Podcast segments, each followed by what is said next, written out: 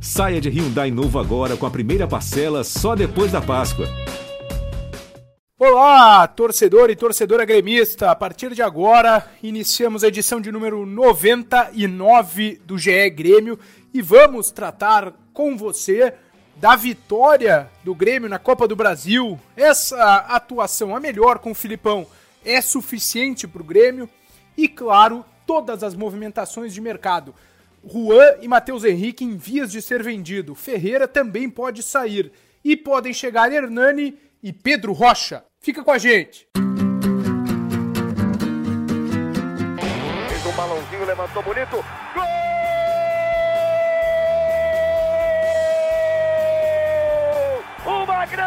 Jogada de Renato pela direita. Partiu Luan, dominou o lance, é bom, o lance é bom, o lance é bom, o lance é bom. Olha o gol, olha o gol, olha o gol. Golaço do Grêmio. Para Everton, chegou, fez a finta, outra boa jogada, cruzamento. Olha a chance, olha o gol, olha o gol, olha o gol, olha o gol, olha o gol. Gol do Grêmio!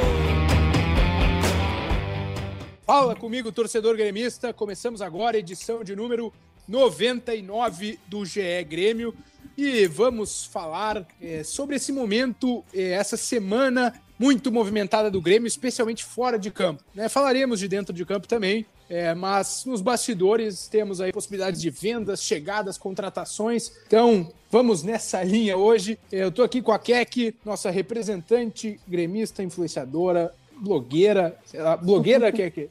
Gosta ou tem um, algum receio com esse termo aí? Não, mas mais aqui eu não tenho blog, né? O blogueiro é mais pro blogueiro blog morreu. e tal. O blogueiro morreu, morreu, morreu. mas é mais cri- criador de conteúdo mesmo. É verdade, criador de conteúdo. Identificada do Grêmio. E estamos aqui também com o Marco, repórter do GE. Tudo bem, Marco Souza? Como é que vamos? Tudo bem, meus amigos? Vamos lá falar de, de Grêmio.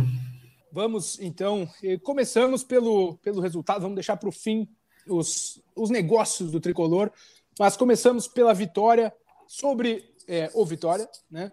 3 a 0 lá em Salvador. é, e uma, uma boa atuação, né? Que aqui no geral, assim, é, é óbvio que é contra o 15 eh, colocado da Série B, mas não deixa de ser um jogo é, bom desse Grêmio do Filipão, né? Ah, é, foi- era um jogo que eu tava tensa pra assistir, assim, confesso. Eu tava com, com medo, é, a gente tava, né, especulando escalação e tudo mais. Quando saiu a escalação, eu fiquei pensando, meu Deus do céu, o que que vai ser esse jogo?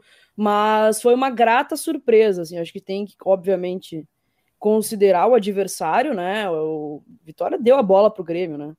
Mas o Grêmio soube o que fazer com a bola, então eu fiquei bem feliz, assim, bem surpresa. Eu não lembrava do, do último jogo que a gente tinha vencido por 3 a 0 ou por três gols de diferença, assim, então deu uma uma leve esperança, assim, sabe? Eu fiquei um pouco mais otimista, dá uma, uma tranquilidade para trabalhar a semana, sabe? Dá para É, sorrir é, um pouquinho, né? É, dá pra sorrir um pouquinho, dá pra curtir a vitória, assim, sabe?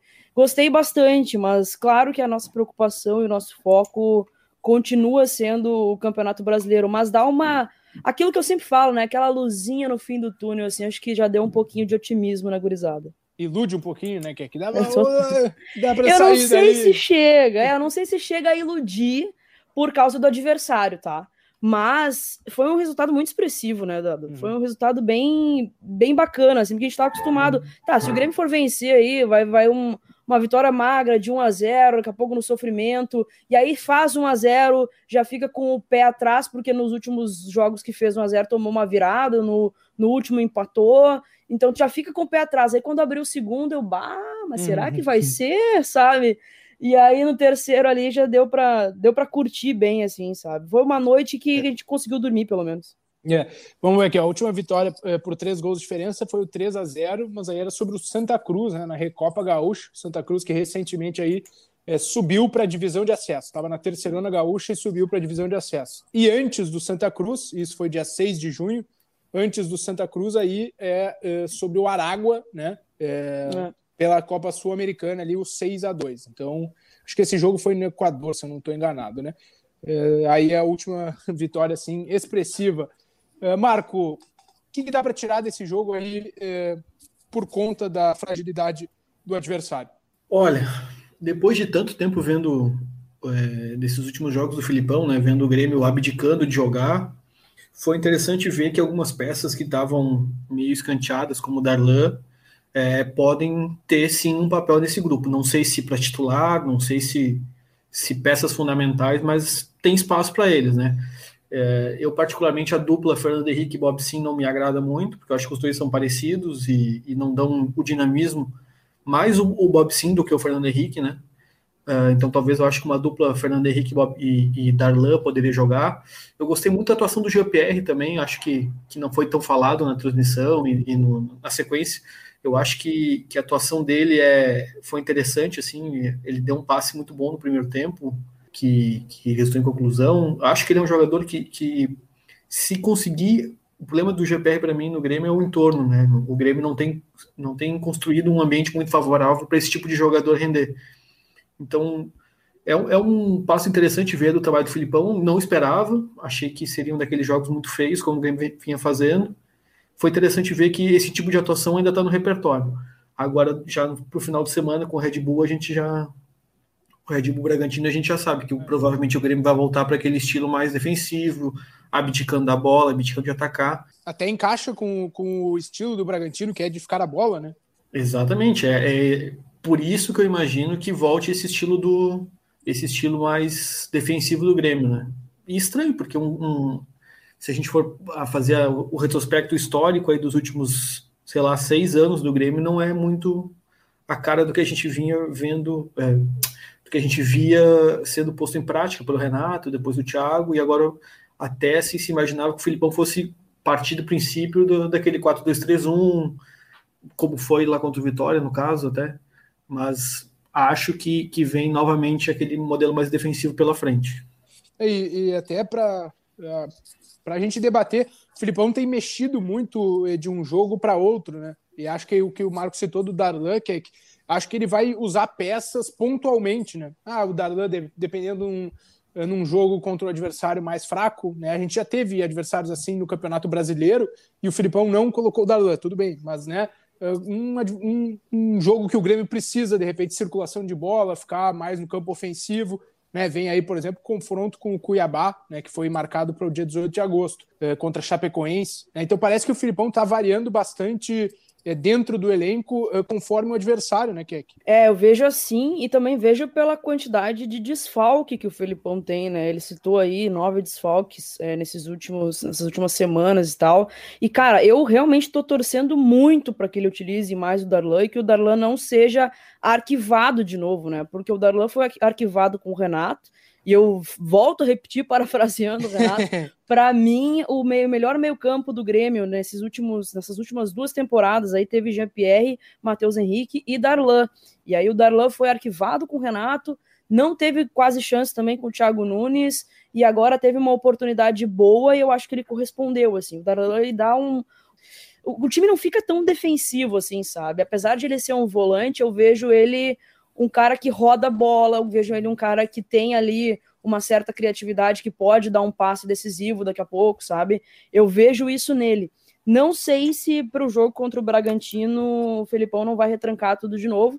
E, e assim, o Felipão já tinha falado, né, que vai mudar esse estilo do jogo, do jogo do Grêmio. O Grêmio não vai mais ter a bola, vai ser difícil a gente ver novamente um, um jogo com, que o Grêmio vai propor né, a, a, o, o, jogo e tudo mais. Mas, cara, eu, eu começo a repensar um pouco isso, assim, porque no jogo contra a LDU e no jogo contra o América, eu fiquei com 15 mil pés atrás, assim.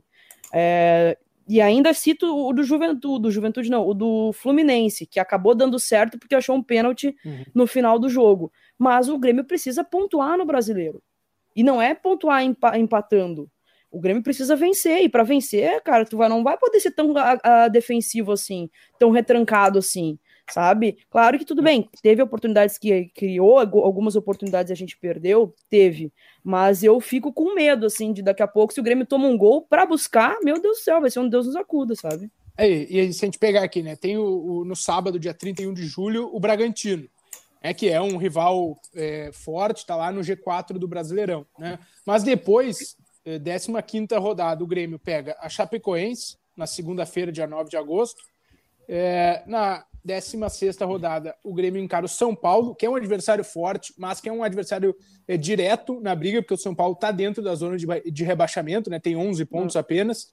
É, e na sequência, esse jogo remarcado com o Cuiabá, né? o jogo com o São Paulo, dia 14 de agosto, e o Grêmio enfrenta o Cuiabá, dia 18 de agosto. Então, também é uma situação de sabendo jogar essa sequência, o Grêmio pode é, dar um salto, e aí não um salto na tabela, mas pelo menos para fora do Z4, né? É uma sequência muito importante no sentido assim de tabela, né?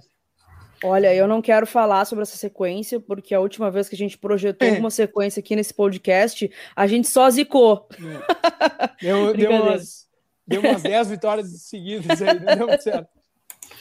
Assim, ó, eu vou fazer só o, eu, eu, concordo com o que, o que a Keck projetou ali, de que o, realmente o Darlan ele dá uma, dá uma dinâmica diferente. Mas só para voltar nesse ponto dele em campo, eu vou lembrar o que aconteceu quando ele jogou lá contra o Santos, naquela goleada dos 4 a 1 O Grêmio foi atropelado. E na cabeça do Filipão, por tudo que a gente conhece, assim, sabe, do, do histórico dele, ele não, é, ele não gosta de usar, ainda nessa função, que tem papel importante de marcação, até, de, até questão de bola parada, o Grêmio uhum. não é um uhum. time muito alto, uhum. é, o Darlan, ele compromete nesse ponto, ele fisicamente, ele realmente, em jogos de enfrentamento, esse jogo contra o Vitória, claro, o Grêmio ter a bola a maior parte do tempo, o, o Vitória é um adversário que realmente não iria, é, não iria pressionar tanto, mas em jogos de trocação, eu não vejo o Filipão com, colocando o Darlan como alternativa inicial ali. Esse jogo com o Red Bull, por exemplo, eu imagino que seja, seja mais difícil dele jogar. É, eu acho difícil também. É, é, acho que esse jogo até nem tem o perfil. Acho que o Filipão vai fechar a casinha mesmo, né? E com o Dardan não. O Dardan sai muito mais, né? Mas é, é, pelo que soube também, o Filipão deu uma atenção especial aí para o Darlan no, nos, últimos, uh, nos últimos tempos. É, o Darlan até se empolgou assim com o contato com o Filipão, com as dicas, com as orientações que tinha, tem recebido nos treinamentos até. É, e, inclusive, ouviu do Filipão que, que gostaria de usá-lo até mais para frente, né? E a gente já teve muito esse papo do Darlan, onde é que joga, onde é mais para trás, mais para frente, é, mas casa com o que o Marco acabou de, de falar, né? Que às vezes a característica é, do Darlan de ser de repente mais baixinho, de ser fisicamente não ser tão né, é, forte, enfim, é, pesa para ele jogar naquela na zona do campo ali de mais é, combate, dentro né, da característica de jogo do Filipão. Né? Tu sabe aonde eu já imaginei o Darlan jogando? Fazendo a mesma função do Ramirim. Pelo sabe? lado. Pelo, uhum. lado, pelo lado direito ali, fazendo aquela correria. Eu, eu, eu acho que ele poderia se dar bem ali. Poderia ser testado daqui a pouco. De repente, até não, sei lá, fica a dica pro Felipão no jogo contra o Vitória aqui. Uhum testar algumas peças é. em outros lugares também, né? O engraçado é que na, na, no meio campo da base, o Grêmio teve um time da, da Sub-17 que atropelou o Inter na, no, nos grenais da, das finais da Sub-17, eu acho que 2016, 2017. Eu não lembro certinho o ano. O Darlan era o primeiro volante. Ele era, ele era na verdade, o único volante daquele time, porque à frente dele jogavam o GPR e o Patrick. Ele sempre foi um cara mais defensivo, assim. Quando o Jean subiu, o Darlan meio que ficou no, na vaga dele de meia na transição, ele realmente jogou um pouco mais adiantado. Mas no Grêmio, é, no profissional, ele, ele mostrou que também pode jogar um pouco mais adiantado.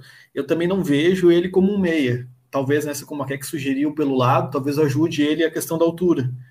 Mas o problema é que, por exemplo, bola parada, é, talvez até da que acompanha mais de perto, eu não vejo todos os jogos do Grêmio, e ainda às vezes nem sempre com essa atenção que a gente precisa.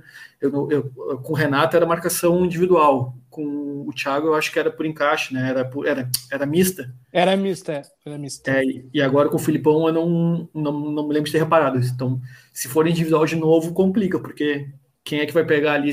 Tem, teria uns dois zagueiros, o, o Wanderson até. É ganhou um pouco de corpo é. nos últimos dois anos, não é, não é um cara baixo e fraco, assim, que a gente poderia considerar para bola parada. E o Fernando, né? O, o centroavante. E o, agora o Ricardinho, que também não é alto, Muito né? alto. Então. O Darlan é menor que o Alisson? É, acho que sim. E aí é achismo mesmo, assim, da, digo, não tem o dado de, de altura dos dois, sim, mas na, no visual, assim, para mim, Darlan Deixa eu ver é se tem aqui na, nos press kits do Grêmio, vamos ver. É porque Ai, daqui a pouco, né? Sim, faz sentido, né? O Alisson que jogava por ali, né? Realmente. E, pra, e enquanto o Marco pesquisa ali, para completar, a gente não, não vê assim, né, o, o Grêmio uh, perdendo essa vaga, né? Apesar de todo o problema uh, do momento do Grêmio, da instabilidade, mas um 3 a 0 fora de casa, né? Veio Vitória para cá, o Vitória também não está no momento bom é, do Campeonato Brasileiro e com o Ramon aí, né? Quase uh, não, não venceu sob o comando, do Ramon. Então, claro que nenhum jogo é jogado, mas o Grêmio não está com, com a mão na, nessa vaga nas quartas de final, né? Ah, eu acredito que sim, né, Dado? Só assim aconteceu numa epopeia aqui em Porto Alegre para para tirar isso do, da, essa vaga e essa, essa classificação. Mas a gente tem que lembrar que o que o, aconteceu recentemente com o nosso co-irmão, né? O uhum. Vitória eliminou o Inter da Copa do Brasil, mas o Inter também não tinha conseguido um resultado tão expressivo é. quanto o Grêmio. Ah, mas eu vejo assim, pela até pela pelo Vitória, assim, sabe? Se uhum. a Vitória dentro da sua casa abdicou de jogar, entregou a bola para o Grêmio, teve uma postura completamente defensiva, eu não vejo o Vitória, por mais que precise do resultado, eu não vejo o Vitória vindo aqui para a arena e propondo o jogo, assim, sabe? Ó, supostamente, porque foram informações que estão na internet, e a gente sabe que nem tudo que está na internet é verdade. O Alisson é 3 centímetros mais alto, mas a altura do Darlan me chamou atenção, tá? 1,71. Olha, acho, acho que quem mediu foi generoso. Mas tudo bem, tá na internet. É. É... Completando aqui, ó, do Vitória, eh, são, o Ramon estreou contra o Inter, né? Se não estou enganado. É, 14 jogos aí, tem três vitórias só. Né? Então também não está num momento muito bom o Vitória. É, enfim, tá complicado, né, pro, pro o ano do Vitória e esse confronto com o 3 a 0 do Grêmio, uh, mais ainda. E a gente pode passar aí para o que todo torcedor está querendo ouvir, né? Que é que eu quero te ouvir também sobre é as negociações que o Grêmio tem, o CEO do clube, Carlos Amodeu, é, na Europa, na Itália, para é, conversar com em várias frentes. É, a principal, dá para dizer assim, até o momento, é a questão da venda do Matheus Henrique e do Juan ao Sassuolo. A gente já confirmou que essas duas negociações estão acontecendo, inclusive com nos bastidores ali, com especialmente a do Matheus, com uma expectativa boa de, é, de ser concluída. Né? Como é que tu está vendo, né, primeiro, uh, para a gente falar das saídas, essa possibilidade de, dessas duas saídas? Ah, vou te falar que eu gosto, eu sei que o Matheus Henrique está numa, numa fase bem, bem complicada, o torcedor tem pegado bastante no pé dele, e com razão, mas eu gosto muito do Matheus Henrique, eu acho que ele tem é, ele sempre entregou muito para o Grêmio, assim. Apesar de ainda não ter conquistado um título de expressão desde que virou titular, eu gosto bastante da, dos serviços prestados do Matheus. Uhum. Mas eu acho que se tiver realmente uma proposta aí, né, é, considerável para o Grêmio e também para o jogador, eu liberaria, tá? Eu só uhum. não gostaria de, de envolver o Juan, porque eu vejo o Juan é, como quase que um substituto imediato do Jeromel, assim. E a gente tá vendo, na temporada passada a gente viu bastante que o Jeromel e o Kahneman quase não jogaram juntos. Então, uhum. eu acho que ele vai ser muito útil ainda ao nosso grupo, assim, ao nosso plantel. E, e eu vejo ele como a, os, os, reservas ali, dos, um dos mais fortes, assim, para é. mim ele é o, o reserva imediato da posição. Então, nível, não nível gostaria. Titular. É, nível de titularidade total, assim, tem muito talento. Então, não gostaria que ele tivesse envolvido nesse, nesse pacote aí com, com o clube italiano. Que a gente uh, sabe é que a negociação colocaria uh, o Juan até dezembro no Grêmio, né? Fechar a temporada, pelo menos, uh, no Grêmio. E aí o Juan, Marco, a gente sabe também, vamos trazer esses bastidores, que tem alguns, uh, alguns embrólios né, envolvendo ele, de troca de empresário. Teve. Uh, o Juan tem contato até o fim de 2022, se não estou enganado. E a, a renovação né, dele com o Grêmio ficou um pouco travada, né? É, em meio a, a esse embrólio de empresários, era para falar com um, com o outro, não, enfim, daí acabou travando. O Juan é um cara muito procurado pelo mercado europeu, muito procurado mesmo. A gente já viu aí Porto é, buscando informações, o Torino também da Itália querendo. É, teve alguns clubes do Brasil que cogitaram é, fazer o investimento porque a multa rescisória é, interna aqui não é muito alta, porque uhum. o Juan é um dos menores salários é, do Grêmio. Né? A renovação dele ele estava na transição ainda quando ele renovou, subiu o profissional e não teve o salário readequado. Então, ele é um dos menores salários. E aí isso tudo tem pesado eh, nessa possibilidade de, de renovar, né, Marco? Então tem eh, questões mais do que assim simplesmente a eh, intenção de vender, né? Pois é, Dado, é exatamente esse imbróglio que se formou é, primeiro com a questão dos empresários, né? Isso atrapalhou também até o próprio Grêmio nas conversas de renovação. Ele assinou o novo contrato, o contrato atual dele, né, que tem vínculo com o Grêmio até dezembro de 2022.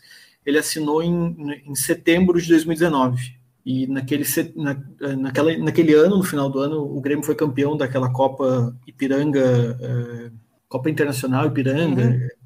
E ali ele já entrou no radar. Eu me lembro que eu acompanhei aquela competição num, num, por um outro lugar. Eu estava numa outra profissão até. E muitos observadores indicaram imediatamente o Juan como jogador de, de porte europeu se não me engano, o Arsenal até colocou ele numa lista de observação e, e, e tentou abrir negociação com o Grêmio e, ele, e, o Grêmio nem, nem as horas nem as horas deu para quem é, se aproximou para buscar informações, né? Só que ao mesmo tempo que o Grêmio é, tinha o Rua como um jogador de, de nível, de projeção, também o contrato dele, como o Dado disse, é um dos mais baixos do grupo profissional e foi feito em 2019. Como não se programou lá atrás, agora está pagando preço. Tem só. É, eu, a gente sabe que a negociação vai acontecer por conta disso, porque senão em dezembro ele assina, uhum. ele já começa a ficar no, no período final para assinar o pré-contrato, né? A partir de maio de 2022 ele pode assinar. Uhum. Então o Grêmio ou vende agora ou banca uma renovação até maio do ano que vem, porque a gente sabe que não deve acontecer porque o jogador está muito valorizado. E como Jeromel e o Kahneman são os dois maiores salários do Grêmio, jogadores de, de qualidade técnica incontestável no grupo do Grêmio, não, também não faz sentido. Uh, a, a, tu não tem uma linha sucessória claro assim, ah, o Jeromel vai jogar até ano que vem e aí assume Juan. O próprio jogador também já está com uma idade avançada para ter esse momento, ele é um 9-9, ele já tem 22, então também já está naquele estourando, assim, precisa afirmar agora. Então, para ele, é interessante. A gente sabe que, que o Juliano Bertolucci é um dos envolvidos nessa, nesse embrólio de, de, de ajudar agora o Juan a ir para a Europa, né, de buscar interessados, um empresário que tem portas abertas em todos os clubes da Europa, de é. todos os clubes top, então é um jogador que dificilmente vai permanecer mesmo. Então, que o Grêmio faça o um negócio agora para garantir a melhor venda possível. E pelo menos que ele né, permaneça até o fim da temporada, que é, digamos assim, o, o menor mal. Né? E sabe que, eh, até também para acrescentar, uh, o pedido do Juan assim, pra, na renovação era até, um, era até bem realista, não era uma coisa muito acima, né? É, como é, teria uma grande valorização, porque ele é um dos eh, salários menores, mas para o nível que ele já apresentou em campo. E ele pediu uma quantia lá X que era que ele queria limpa de impostos, né? E o Grêmio tinha oferecido essa quantia é, no é, bruta, e aí teria que descontar os impostos, daria um pouco menos, né? Mas, enfim, não era um valor muito expressivo a diferença, mas ainda assim aí houve esses problemas de empresários e, e, e travou tudo isso, né? Que é que mais um nome, tá? O Ferreira, tá no radar, é o, é o Awain, o clube, né, o Marco? Deixa eu confirmar aqui, dado. É um clube do Emirados Árabes, não é? Eu acho que é o Al-Ali, Al-Ali, Al-Ain. Al-Ain, isso aí, me desculpa, não, desculpa, Dado, é Al-Ain mesmo, perdão. E espero que seja assim a pronúncia, mas eu não tenho nem ideia. ideia. É, é, é, absolutamente. Mas, enfim, mais um nome que, é, que embora o Grêmio tenha recusado inicialmente a oferta, pelo que a gente ouve, ainda existe a possibilidade desse negócio é, prosperar aí, né? Sair realmente Ferreira, que está em fase final de recuperação de lesão. Ele é o vice-artilheiro do Grêmio, mas também já está lá na casa dos 23 anos, né? Que é para ganhar dinheiro com ele, é, talvez seja o momento realmente. Como é que tu vê essa possibilidade? Ah, o Ferreira é um caso à parte para mim, assim, porque é, é, tudo pode acontecer se tratando do empresário do Ferreira. O empresário do Ferreira é ruim de negócio, assim, em relação a ele, é, é um, sempre, sempre tudo que ele pôde fazer para para expor a situação do Ferreira, ele fez. Então, eu tenho dois pés atrás com em relação ao Ferreira. Eu acho que ele é um talento talento puro, assim. Acho que ele poderia nos ajudar muito ainda, é, mas não gosto do extracampo do Ferreira. Dentro de campo, eu acho que ele confirma, a, ainda é uma promessa, né? Porque decidiu o galchão até agora, né? Mas a gente vê que ele tem talento, a gente vê que ele tem ferramenta, a gente vê que ele pode crescer muito ainda, mas o fora de campo dele me preocupa bastante, assim. Então, eu acho que assim, ó, é, dificilmente, de sentimento de torcedora mesmo, assim, dificilmente o Ferreira acabe ficando aqui é, por conta desse extracampo, assim, do, do, empresário, daqui a pouco, né, o outro dia fez um vídeo aí com camisa do Grêmio e tal, falando que o não há nada a ver, que o Ferreira vai ficar e não sei o que, só, só se trata de uma renovação de contrato, e até agora ela não aconteceu, e falaram em, em valores astronômicos também para o Ferreira, acabou lesionando logo depois. Então, assim, eu gostaria, né? Minha visão como torcedora, uhum. gostaria que ele ficasse, é, porque acredito muito no potencial do Ferreira. Acho que sim, a, a gente deveria valorizar é, esse, o talento dele, deveria receber realmente um aumento ali e tudo mais. Mas o extracampo do Ferreira me preocupa muito e eu não vejo ele ficar no Grêmio por muito tempo. E o Ferreira tem ainda o, o, o ponto, e aí do ponto de vista negocial mesmo, assim, né? O, o, Grêmio muitas vezes, né, Marco, e tu acompanha eh, base desde, desde antes, não, eh, não apostava no Ferreira, né, para virar, digamos assim, aquele termo, né, para chegar no profissional e, e, se destacar, né? E agora pode estar tá, uh, ganhando pelo menos uns milhões aí de euros, né, com o atacante. Ele foi emprestado é, para clubes do interior do Paraná, se não me engano, o Cianorte, é, foi emprestado para Aimoré, e depois né, que. Ele, ele, chegou a jogar uma terceirona pelo.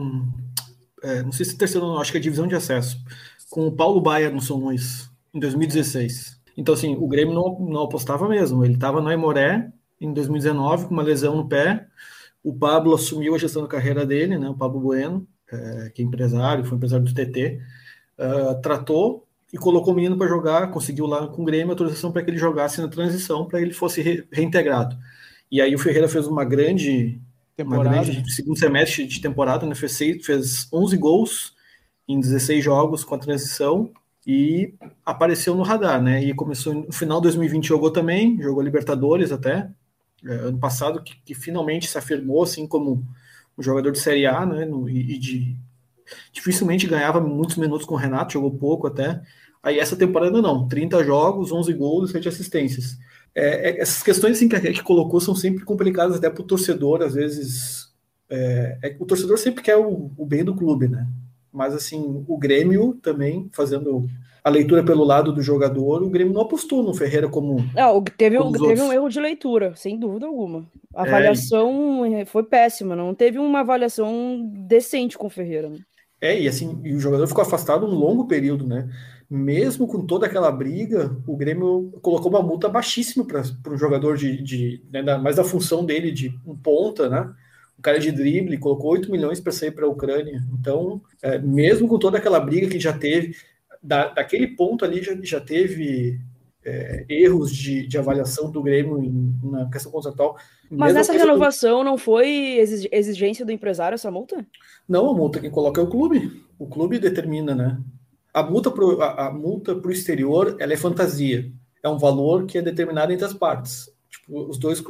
Claro, o empresário vai sempre querer que seja o menor possível e o clube sempre vai querer que seja o maior possível para que o cara não aconteça a situação do clube vir aqui e pagar e acabou. Né? Então, como foi o caso do Ferreira, provavelmente ele tá, tá bom, bota aí. E já tinha acontecido uma quebra de confiança entre as partes, porque tinha uma promessa de renovação. E como o Dado falou, acompanhando a base, sim, a gente vê que acontece muito isso. E não é só no Grêmio, no, no Grêmio, no Inter, no Flamengo, no Corinthians. É, muitas vezes os clubes eles, eles erram essa, essa projeção do atleta e dão oportunidades para alguns, é, remuneram bem alguns, é, cumprem promessas com mais facilidade para alguns do que para outros. Acho que o caso do Ferreira se enquadra nisso. Tinha uma promessa de renovação com valor, essa promessa não aconteceu, foi feita por um outro valor mais baixo. O Pablo na época disse: não, beleza, tá bom, aceitamos. Só que aí o menino deu uma resposta que o Grêmio não esperava. Mesma coisa o Juan, o Grêmio achou que ele poderia continuar como alternativa ali, ser o quinto, sexto zagueiro do grupo, ia passar batido. Só que esse ano ele teve os holofotes, né, porque ele teve que jogar, uhum. jogou muito bem, e aí destrói aquela, aquele tempo que o Grêmio colocou para valorizar o jogador. Faz parte. Ao mesmo tempo que fez muito bem com, por exemplo, o Matheus Henrique, foi um jogador que sempre teve chance, sempre foi, foi muito rápido a ascensão dele e a valorização. Outro, para outros, nem às vezes não acontece. O é. Wanderson agora já tem contrato longo, já, o Grêmio está protegido.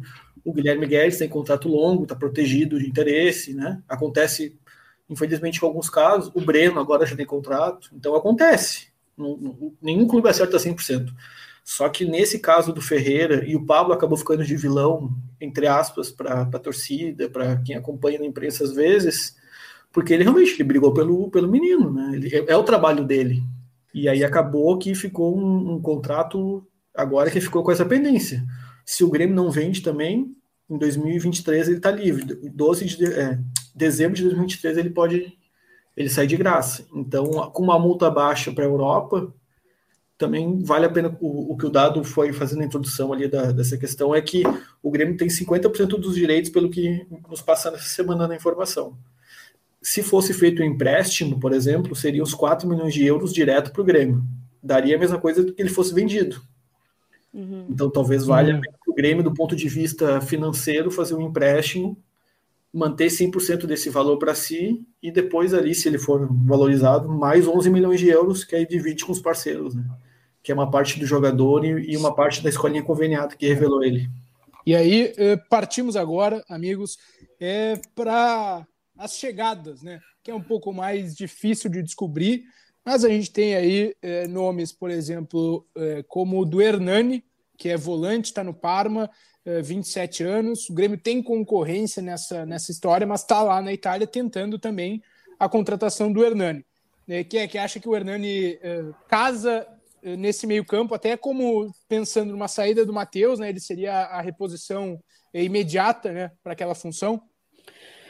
Olha, Dado, eu vou te falar bem honestamente, assim, eu não lembrava do Hernani, eu tive que pesquisar sobre ele e tal, e, e eu ouvi mais a opinião pública do que a minha própria avaliação, assim, eu acho que sim, tá, pelo que se dizem dele aí, eu acho que ele é, seria um, um bom reforço para o Grêmio, mas aí vai, a gente volta num erro de, de, de avaliação, de planejamento, que para mim esse cara poderia ser tranquilamente um Rafael Carioca da vida, né? Lá no início do ano, é, se a gente tivesse uma, um, um planejamento decente aí para o re, restante da temporada, poderia ter sido esse cara, assim.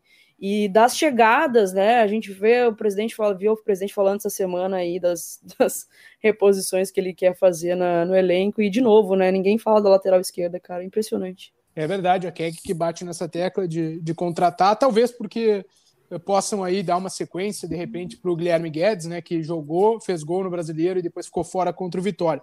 É, Marco, mais nomes aí, né, que o Grêmio é, tem no radar, tem negociações, por exemplo, para a volta do Pedro Rocha, né? O contato aí com o empresário, essa uma possibilidade de empréstimo também. E aí pode aparecer, eu interpreto assim pelo menos, como uma reposição à saída do Ferreira. Não sei se vocês veem assim também. É, o Pedro Rocha, ele, ele até pela, pelo histórico dele, além de jogar como ponto, ele pode também. É, pode ser centroavante. centroavante, né? Então, talvez para o grupo é um, é um reforço interessante. Não sei se é exatamente o jogador que a torcida gostaria de ver. Sei que gosta muito do jogador, da história dele, da identificação que ele tem no clube. Não sei se é o nome que, que o torcedor quer, quer ver nesse momento. Talvez a Keck possa nos dar uma um parâmetro. O que, que ela acha aí? Ela que também está muito sempre na, nas redes sociais para ver o que, que o que repercutiu ontem esse nome. Cara, eu vou te dizer assim, é, eu, eu sou muito grato ao Pedro Rocha. O Pedro Rocha me deu, acho, talvez a maior alegria do, do ao vivo, assim, no estádio. Tava lá no Mineirão em 2016 e chorei que nem criança naquele jogo. Foi o jogo da minha vida. Ele ficou, foi muito bem naquela partida e ainda continuou, teve uma boa fase depois daquele. E ele era bastante criticado, né? E ele teve uma boa fase depois da, daquela lá Copa do Brasil, começou bem a Libertadores também, estava fedendo a gol. Era um jogador muito interessante, é, vai ser sempre bem-vindo, mas é, me preocupa um pouco, porque a direção do Grêmio fala, e eu, e eu acho que é o que precisa realmente, que a gente precisa de reforços que venham, vistam a camisa e joguem, que sejam que seja de imediato, que seja que vá resolver os nossos problemas. Eu não sei se o Pedro é esse cara porque ele tá muito tempo aí é, sem tá, atividade, né? Tá no time B, se não me engano, do Spartak, né? Então não tá também jogando uh, com frequência.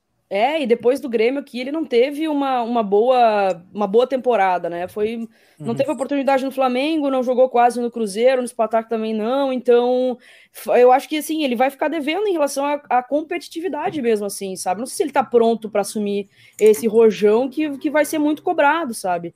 E para grupo, pô, é excelente. Se a gente não tivesse nessa situação, acho que seria um baita nome. Mas para ser o salvador da pátria, né? Que é o que a gente está esperando, porque por causa da situação do Grêmio, porque a gente tem emergência, a gente tem urgência para chegar e vestir a camisa, tenho minhas dúvidas, assim, sabe? Eu acho que não, não seria esse cara. E ao mesmo tempo aí vai mais uma, uma alfinetada na direção do Grêmio. Como é que o Roger Guedes não faz o perfil e o Pedro Rocha faz? Bizarro, é, também, né? Se é para contratar, né, um jogador para jogar por ali, mesmo que seja para o grupo, é. faria sentido. Talvez o, o Roger seja uh, mais mais caro realmente, né? Mas também vem um, um bom momento, embora também, uh, e aqui estou me repetindo, mas sem jogar bastante tempo, né? O Roger Guedes, por conta do embrólio lá da, é, do, do, futebol chinês, de não poder voltar, enfim, tem, tem essas questões também. Né? Talvez mas, o Grêmio também estivesse é, pensando, pensando mesmo na questão financeira. É, mas talvez o Roger, 24 anos, é um gaúcho, né? Tem o histórico de, de torcer para o Grêmio na família também, poderia é. ser um, mas assim, pelo que eu vi nas redes sociais, a torcida tá mais ou menos nesse, nesse mesmo sentimento que eu, assim, de hum. gosta muito do jogador, tem um carinho muito grande pelo Pedro, né? Porque, pô, ele deu uma, alegrias enormes pra gente aqui, mas tem essa dúvida se ele vai ser esse cara que vai chegar, uhum. vestir a camisa e resolver, sabe? Pé atrás, né? Com, com o Pedro Rocha em si, por conta do desse histórico mesmo, desde que saiu do Grêmio. É, desde 2016, né? Desde 2017, vai, 17, porque ele saiu né? aqui é, no meio da Libertadores, na fase de grupos ali da Libertadores, né? O, o que na verdade, assim, eu acho que o problema não é nem a questão do nome, é a sequência de fatos que está se desenrolando. É, teve lá, a gente, como nós publicamos, né, Dado, teve o interesse no Luiz Adriano, uhum. a repercussão causou assim, um certo espanto na, na direção que tirou o pé. Aí depois o Júnior Urso também fez um acerto preliminar, foi buscar o Hernani, aparentemente não vai conseguir. Acho que a sequência de, de fatos é o que está tirando um pouco assim a paciência do torcedor com os reforços. Se fosse num outro momento, se fosse lá em, em março, quando ia começar a nova temporada, chega o, o Pedro Rocha, passa como um bom reforço, um jogador identificado, tem, tem boas características. É, mas que, nesse que... momento que, que se parecem que se precisa mais de um nome que que convença o torcedor de que vai dar um salto de qualidade na equipe, acho que é ruim até para o Pedro chegar com, essa, Sim. com esse peso. E o que está irritando bastante o torcedor também é a falta de criatividade, assim, da direção do Grêmio, sabe? Há pouco tempo se falava no Cebolinha também, sabe? E aí a gente vê é, clubes ali que têm um poder aquisitivo menor que o Grêmio, né? O Grêmio é saudável financeiramente, aí vê o, o, Corinthians, por exemplo, contratando o Juliano, com interesse no Roger Guedes, trazendo o Renato Augusto, sabe? Isso a torcida começa, ó, se irrita, óbvio, pela situação, e vê o, os vizinhos aí contratando bem, o Grêmio se remando e daqui a pouco indo nos mesmos nomes, sabe? E não saindo nada, é, é, é por isso que a gente acaba se irritando mais também. E, tem, e lateral é... esquerdo, nada. Nada. Não vai chegar, aparentemente, né? pelo menos não é o planejamento. Mas eh, vou dizer para todos os nossos ouvintes aqui, né, para ficar ligado lá no ge.globo eh, barra Grêmio, porque essas coisas são. O futebol é dinâmico, né? Já diria o poeta. Então, daqui a pouco tem novidade, então, para ficar sempre ligado lá, depois de ouvir o podcast, vai lá ver se eh, já tem novidade eh, nas contratações ou nas possíveis saídas do Grêmio. É, meus amigos, nós vamos ficando por aqui. Quer que te agradeço de novo sempre por estar tamo com a gente junto. aqui. Obrigado. Tamo junto, tamo junto sempre. Que as coisas melhorem, que seja um final de semana de paz para o gremista, por favor. Vamos, vamos ver se vamos ver se vai dar, né? Que, é, valeu, valeu, Marco, também pela participação aqui no GE Grêmio. Valeu, obrigado pela oportunidade primeira, primeira vez no, no, no podcast GE Grêmio. Vamos ver se, se pintam novas chances aí no futuro. vai, vamos ver, vai certamente ser convocado. Tá? Eu agradeço a todo mundo que ficou com a gente até agora, né? Sabem onde nos encontrar, ge.globo barra Grêmio, né? Tem lá todas as edições do podcast do Tricolor. É, também outros tocadores de áudio aí, Spotify, Apple Podcasts, enfim. Tá? Um grande abraço para todo mundo, fiquem com a gente aí e até a próxima.